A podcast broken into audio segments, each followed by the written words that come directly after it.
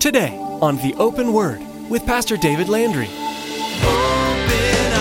Hearts, change us from within by the open word. Give us ears to hear your truth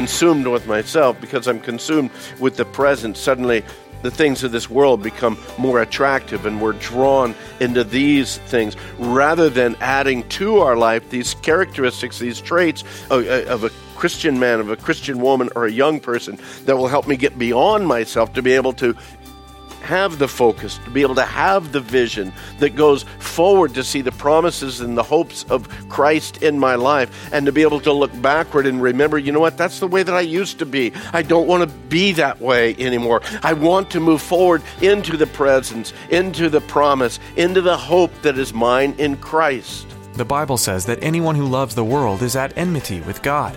In today's message, Pastor David teaches us that when we focus on the things of this world, like houses, cars, careers, power, and prestige, we are diametrically opposed to the Lord. Further, worldly focus is always self focused. If we are to be like Jesus, we need to put God first. As we surrender our lives to the Lord's leadership and focus on loving Him and others, the things of this world grow strangely dim. Now here's Pastor David with part two of his message, The Believer's Swan Song, from the book of 2 Peter.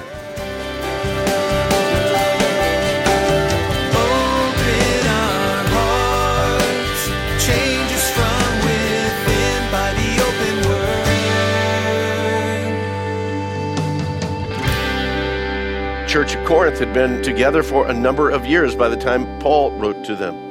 As the writer of Hebrews, whoever you may perceive that to be, as he writes to the church, the church had been in existence for a number of years. He says, you're, you're not growing, you're not maturing. There ought to be a maturity in your life. There ought to be a point in time where the things that have been poured into you week after week after week is now to that point where now you are a teacher of the word.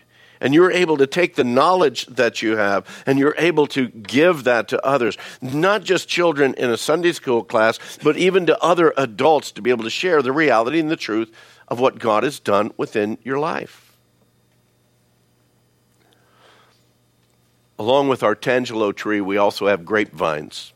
We've got three grapevines. The other thing I know about the grapevines is they usually do not produce very well until they're about three years old. It takes about three years for them to get established, for them to get grounded, to really build up the strength and, and, and all that they need to really produce good fruit on those branches, those vines. And again, I, I, think about the message of Jesus to the disciples there in John 15 about abiding in the vine and about that ability to be able to bear much fruit. Why? Because we're connected in the way that we ought to be connected. We're living, we're, we're gaining strength and, and nourishment because we're well connected to the vine, who is our Lord and Savior Jesus Christ. So back here in 2 Peter, first thing that Peter warns us is that our Christian lives, without these characteristics, without these traits, they're going to be barren. They're going to be unfruitful. And then in verse 9, he goes on to say, For he who lacks these things, not only are you barren and unfruitful, he says, but you're also short sighted, even to blindness and you've forgotten that you were cleansed from your old sins. It's an interesting use of words here that the Holy Spirit gave to Peter as he wrote them down. And yes, I believe that through the inspiration of the Holy Spirit that the Holy Spirit inspired him to write the very words that he wrote down because the words have meaning and they have purpose. It's not just the idea. The word that he uses there, depending upon your translation of the Bible, your version might say that they are short sighted, or they can't see far off, or they're nearsighted. It's the translation of a Greek word that simply means to close your eyes in order to see. To close your eyes in order to see. And some of you have that problem, even as I look around this morning. Because, again, if I were to take my glasses off, I would squint to be able to see. You're closing my eyes to see. That's the Greek word there. It's where we get our English word myopia for nearsightedness. And we need corrective lenses to be able to take care of that. We might be able to see clearly up close, but the things in the distance we can't see, they're out of focus. It's that idea, again, in a spiritual condition that you're unable to discern anything in a distance, whether it be from the past or in the future, because in essence, you're consumed by the presence. Your focus is directly on the very close things, the present things.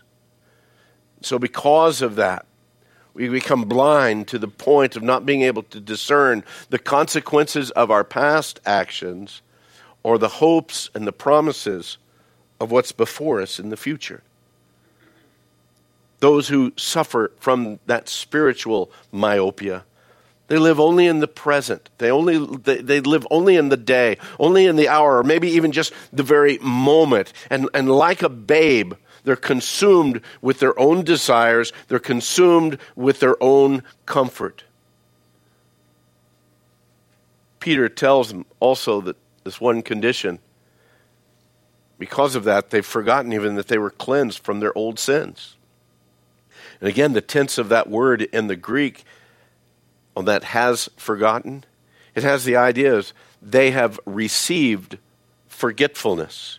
You've received forgetfulness. Since they didn't diligently seek after these other traits within their lives for their Christian character, those things that they should have sought after, instead of receiving that that they should have sought after, they received forgetfulness. And beloved, that's, that's an attitude of heart. It's an attitude of a mind. And, and so they live and so they act out in their lives as if they're still a part of this present world and present system.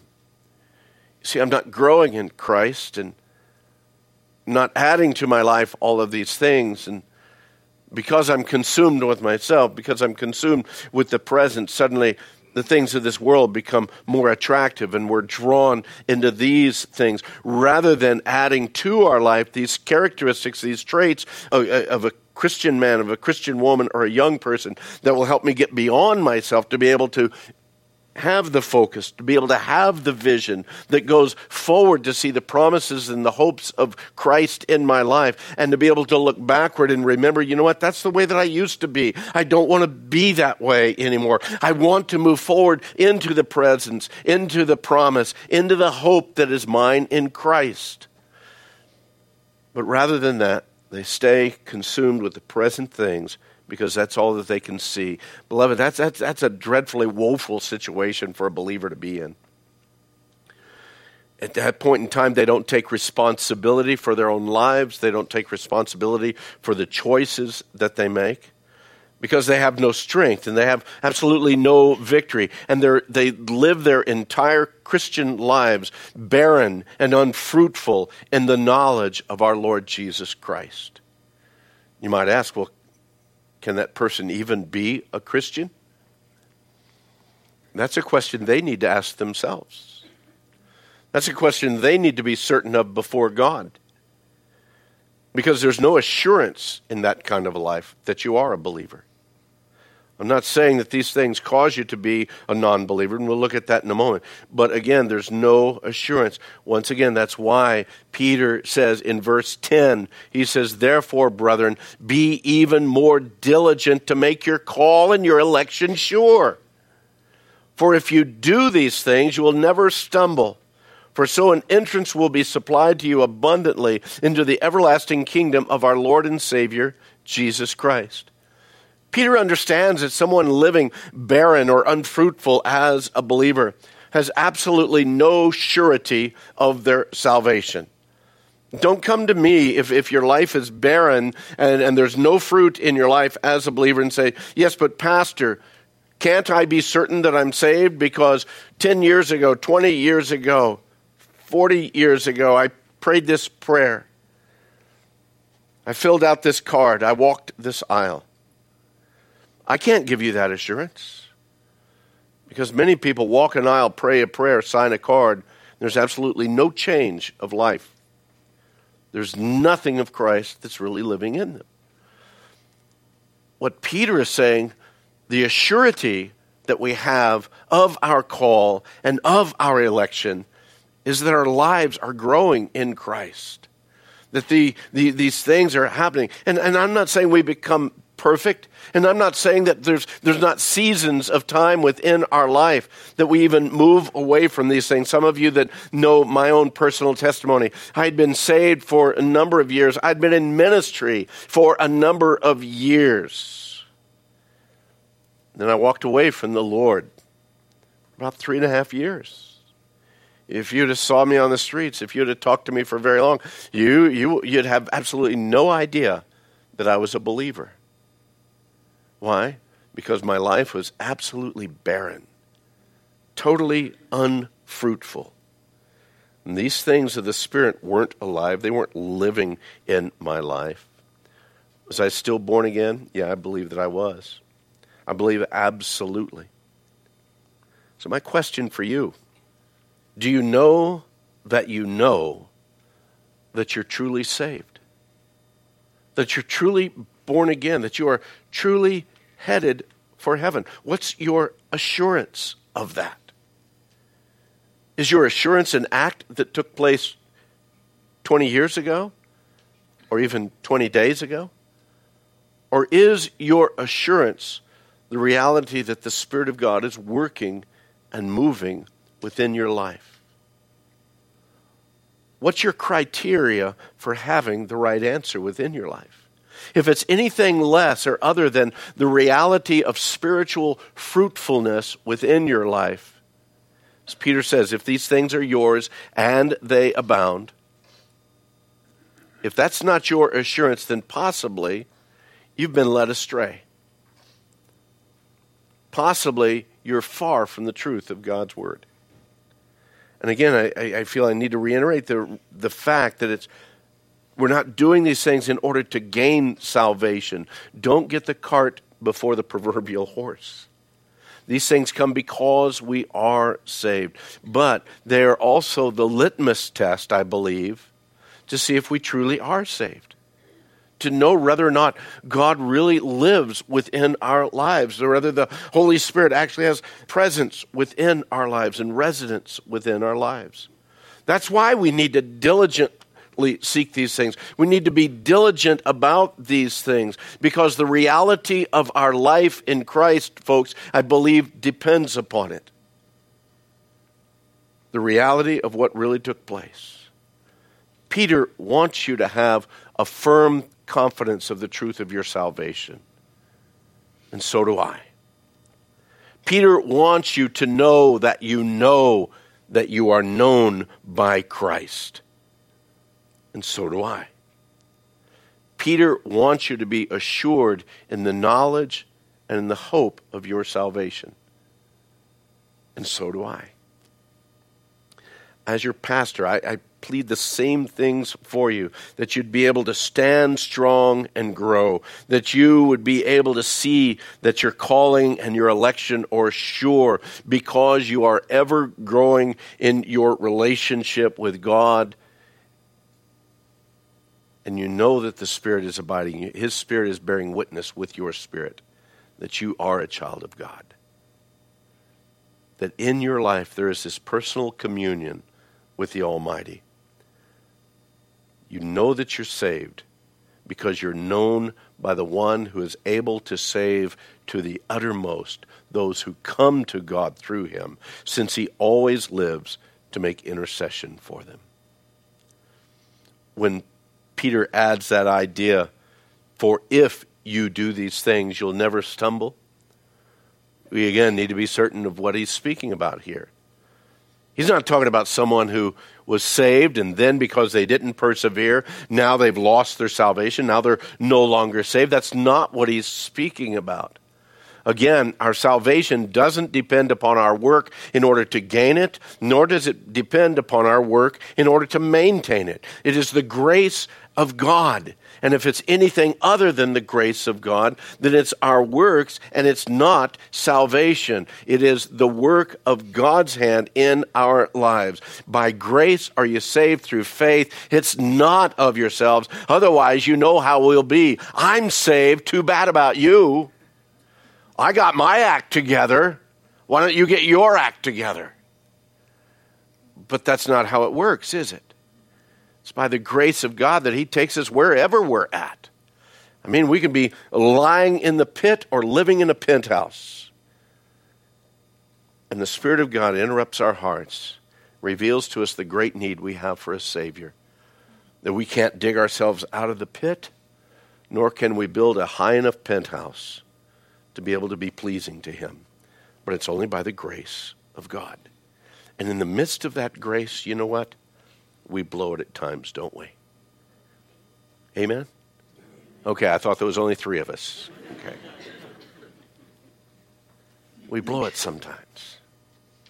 But in the overall experience, what Peter is saying here is that if these things are being added to our lives, if I'm diligently seeking after these things in our lives, you know what? I'm going to be less likely to be tripped up by the things of this world. I'm going to be less likely to stumble by the things of this world when my eye con- is continually focused on the prize if my, my focus is continually beyond myself, beyond my circumstances and conditions, if I get out of myopia and start looking into the distance and realize the greatness of all that stands before me in the hope and the promises that are mine in Christ Jesus, if my heart and my mind, I keep growing in that and I keep adding these traits in my life, then when these things come into my life, they're going to be less likely to trip me up. And you see, the reason why I got tripped up for those three and a half years is suddenly I started thinking just about me. I just started thinking about me.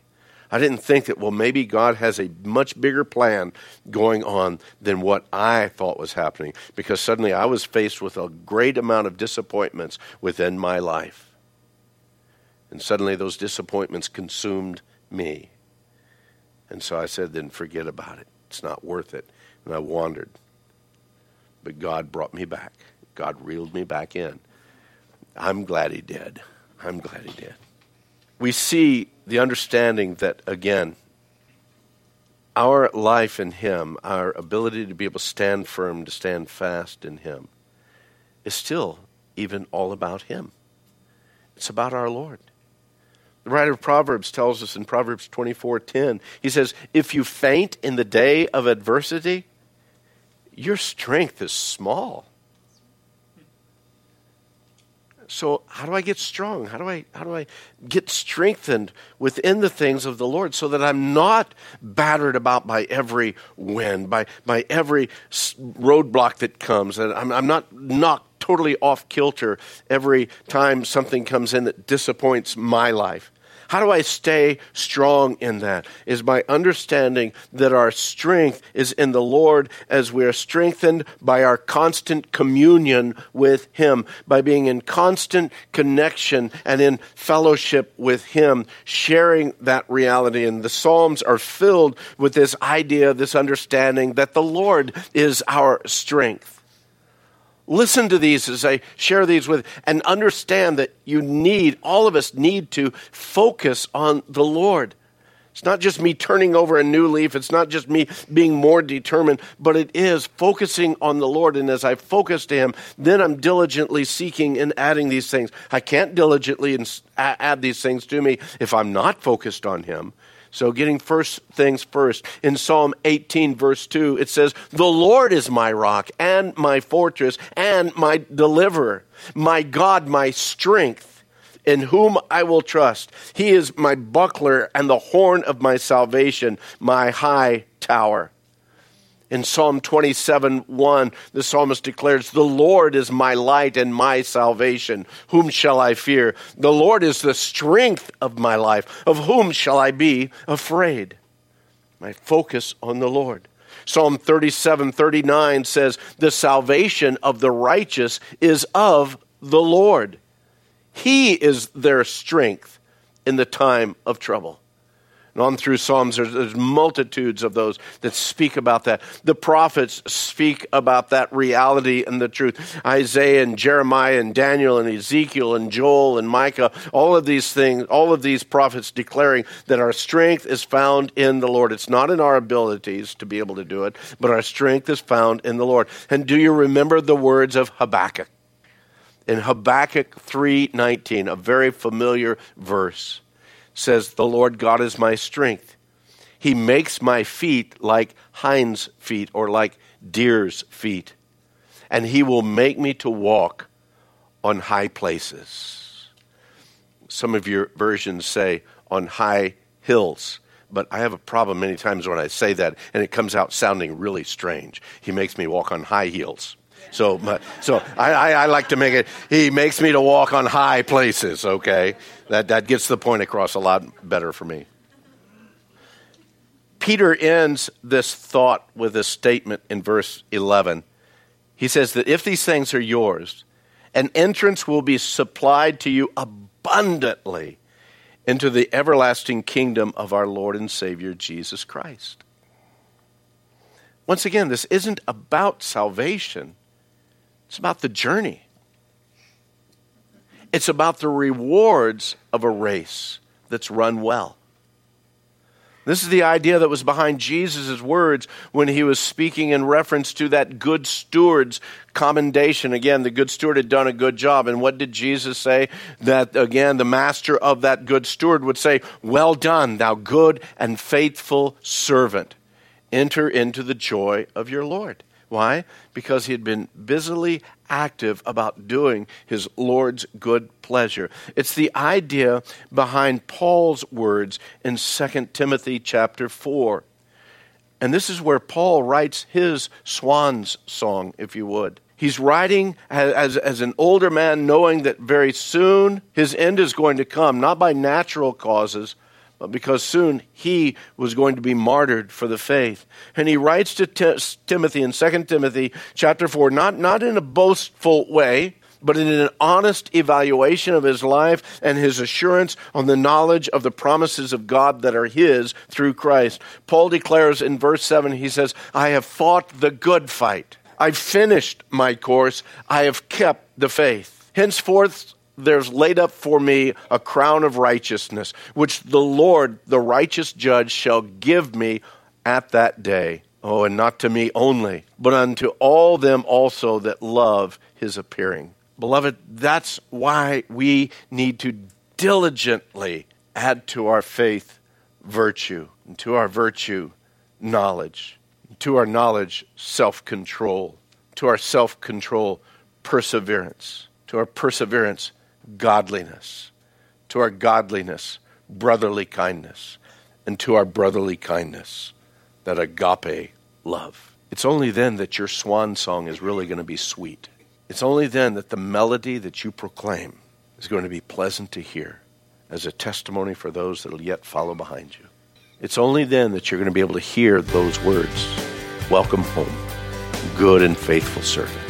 Yours was a life that was lived for the glory of my Son. So, what will your swan song be?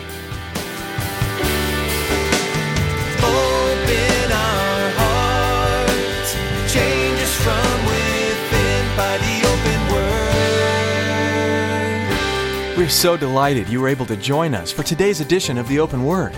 Pastor David Landry has been taking us verse by verse through the book of 2 Peter. If today's message has sparked your interest and you want to hear more, we invite you to visit theopenword.com to find teachings throughout Scripture from Pastor David. Another great way to hear each new teaching as it's made available is to subscribe to the Open Word podcast on iTunes. You'll never miss a teaching and you'll have it available to you no matter where you go. You'll find a link at theopenword.com. The Open Word is a ministry of Calvary Chapel Casa Grande and here to bring you a personal invitation to join us is Pastor David. Hey, thanks, Chris. You know, I'd like to personally invite you to join us here at Calvary Chapel of Casa Grande for a time of worship, fellowship, and studying the Word of God. We meet every Sunday at 9 o'clock and 11 o'clock in the morning, as well as Wednesday evening and Saturday evening at 6.30. You can find our address and directions by visiting theopenword.com and following the links to our church page. I look forward to meeting you in person and sharing this journey of faith with you. Thank you, Pastor David. If you're in the Casa Grande, Arizona area, be sure to drop in soon to experience a service with our group of imperfect but redeemed believers. Once again, you'll find service times and directions, along with more information about us, when you visit theopenword.com. That's all we have time for today, but be sure to join us again for more insights into the book of 2 Peter, right here on the Open Word. Us more